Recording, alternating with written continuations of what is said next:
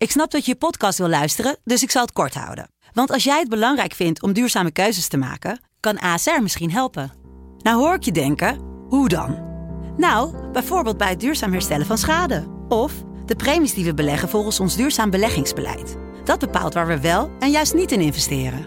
Wil je meer weten over welke duurzame keuzes ASR maakt? Ga dan naar asr.nl slash duurzame keuzes. ASR doet het. Zo, dan kan je nu lekker naar je podcast luisteren. Neeskens Cabano, oftewel, ja, wat is het? Het troetelkind van Michael Veit.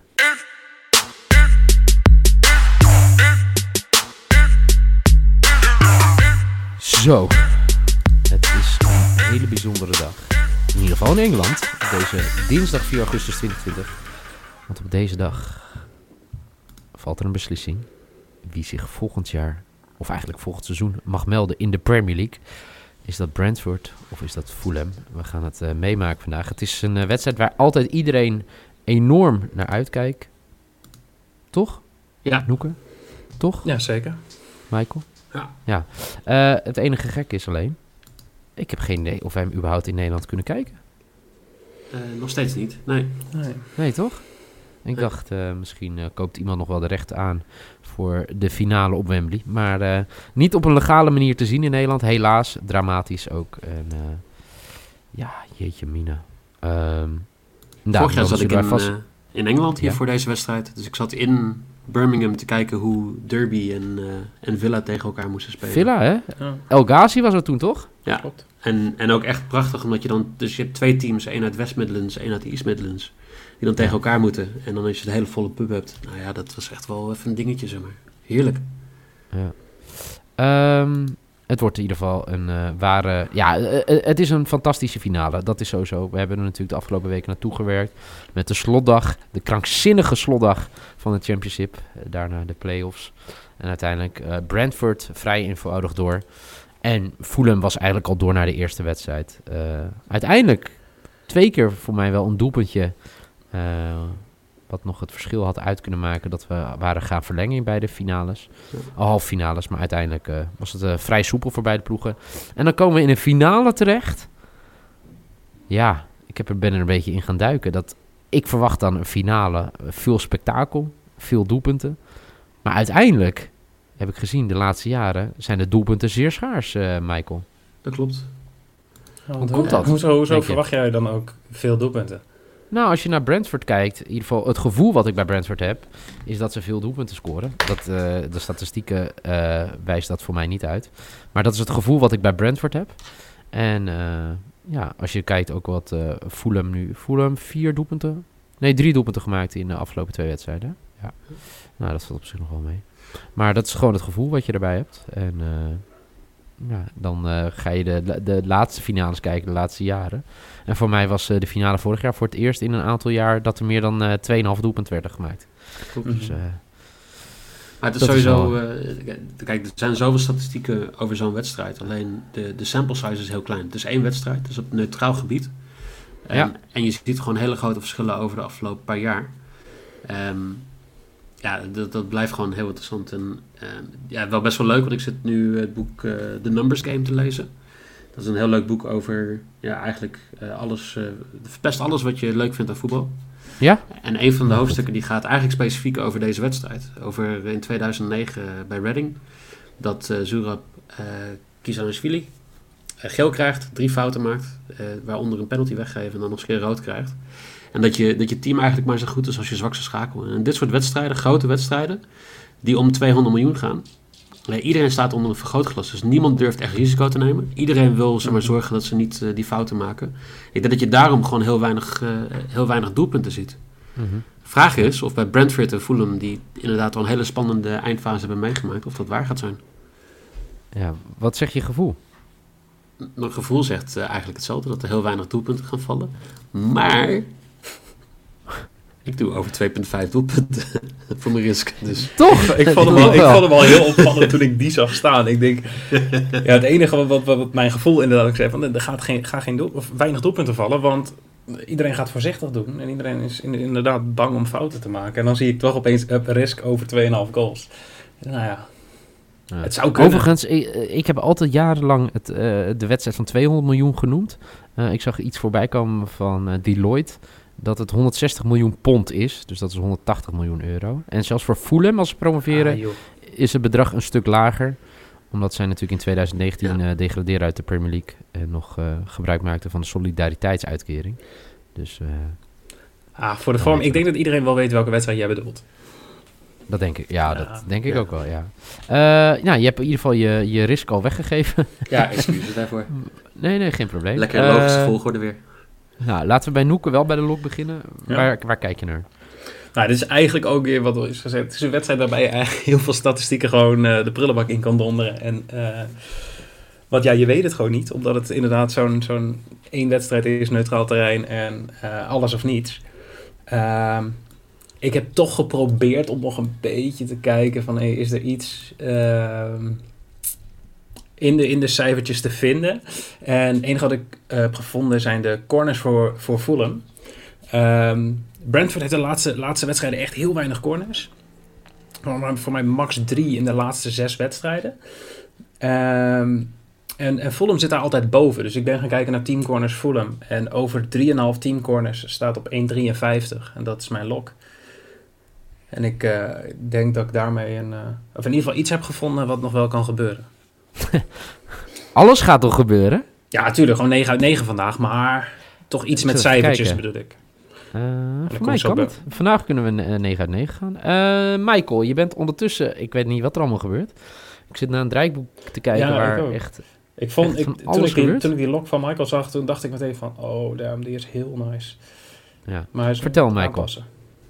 Nou ja, het is vooral dat ik even voor eh, Noeke zijn, zijn voordeel even het anders heb opgeschreven. Zodat hij het wel Ja. op een kaartje kan neerzetten. Oké. Want ik heb eh, beide teams over 2,5 corners en over 0,5 kaarten voor 1,80. Dat is mijn lok. Eh, ja, die vind ik wel heel interessant, ja. Goed gevonden. Goed Nou, ik, speurwerk. ik, had hem, ik had hem eerst als mijn maybe. En toen denk ik van Oké. ja, weet je. Waarom niet?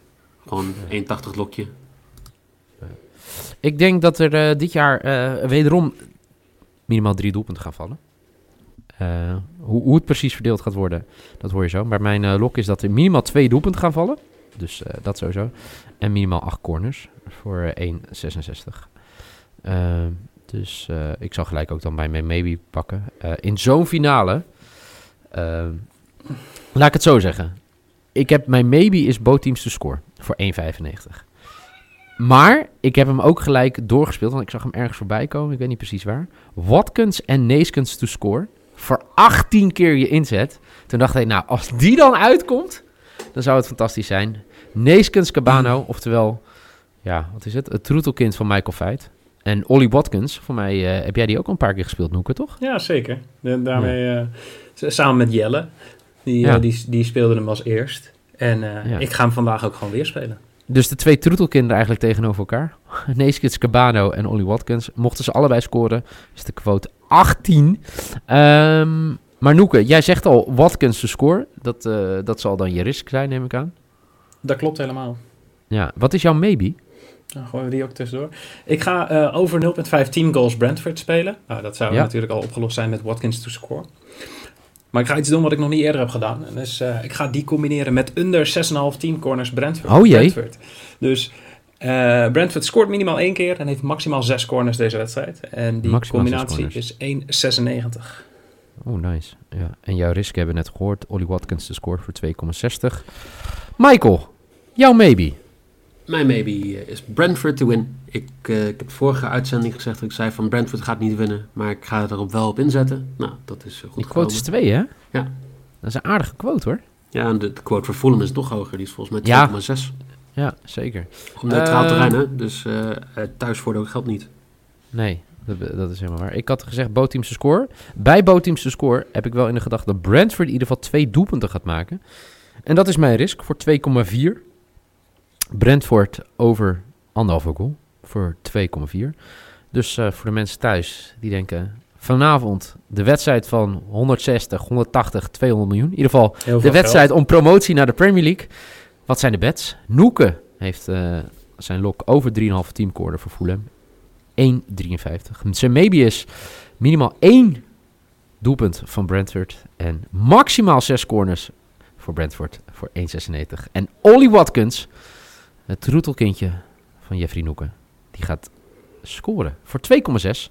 Eh, Michael Veit. Beide teams minimaal drie corners. En beide teams minimaal één kaartje voor 1,80. Eh Brentford gaat winnen. Dat zegt eh, Michael. Voor 2 is de quotering. Dat is zijn baby. En zijn risk minimaal drie doelpunten in deze wedstrijd. Voor 2,20. En dan heb ik zelf mijn lok over anderhalve goal. Over 7,5 corner voor 1,66. Maybe 10 BTTS voor 1,95. En de risk Brentford gaat twee doelpunten scoren. Minimaal twee doelpunten scoren. Voor 2,40. Zo. Zin in vanavond. Ja, zeker. En wa- wat ik ook wel lekker vind, is dat dit een ideale opmaat is naar gewoon Europa League voetbal, Champions League voetbal. Wat er komende, het is zo raar. Het is hartje zomer. Ik denk dat de mussen van het dak afdonderen. En wij gaan het gewoon hebben over Europa League en Champions League voetbal de komende dagen met FC Betting. Ja, zeker. Wat een leuke vervanger is voor de Tour de France. Toch? Oh, Ja, want daar keek ik normaal niet naar. nee, ik ook niet. nou, normaal, ik, ik bleef daar gewoon... Ik nam daarvoor vrij eh, vroeger eh, zelfs. De Ik moet zeggen, ik heb het heel, heel vroeger wel gedaan, maar dat is op een gegeven moment gewoon gestopt. En ik eh, ben eigenlijk gewoon, ik kijk alleen nog maar voetbal. Ja, ik, eh, wil, ik wil zeggen dat eh, ik, ik- heb nooit eigenlijk heel erg boeiend gekeken. Af en toe, weet je, van die koninginnenritten. Zeg ik dat goed? Ja. Oké. Maar ik heb wel eh, vroeger eh, wel eh, in de buurt altijd een soort Tour de France's gespeeld. Met tijdritten en eh, etappes en zo. Dat, dat vond ik dan wel leuk. En, eh, ja, voor de rest... eh voor de rest er Super sportief Maar ook. ik moet wel zeggen, en dat doen die gasten heel goed. Die komen ook uit Zwolle. In ieder geval de initiatiefnemer, Bas Tietema. Ja. Met Tour de Tietema. Oh, ja. Leuk. Ik vind, ik vind het echt, eh, echt heel leuk om dit te Mhm. zien. Dus, eh, En, en even een persoonlijk dingetje, jongens. Eh, voor mij eh, werd van de week werd het eh, eh, eh, bekend dat de IPL, oftewel de Indian Premier League Cricket, weer gaat beginnen in waarschijnlijk september. En, we kunnen niet wachten. Nou, maar even voor, voor de wereldwijd is dat eh, de sport, of het sporting event, waar het meeste op gewet wordt van alle sporten. Ja, maar ik zei toch, we kunnen niet wachten. Ja, maar je meent het niet, Niel. Nou, wie Hey, weet. Binnenkort in SC iets? Bitting. Ik wil even, even een shout-out doen naar een eh, trouwe luisteraar. Eh, Josh Akkermans. Want die, er is gewoon net een kwartier geleden hier een taart bezorgd. Oh, wat lief. Ja, want eh, ik, ik kan niet te veel uitweiden over wat er toen was, maar het hashtag het kan nog verhaal met gratis geld.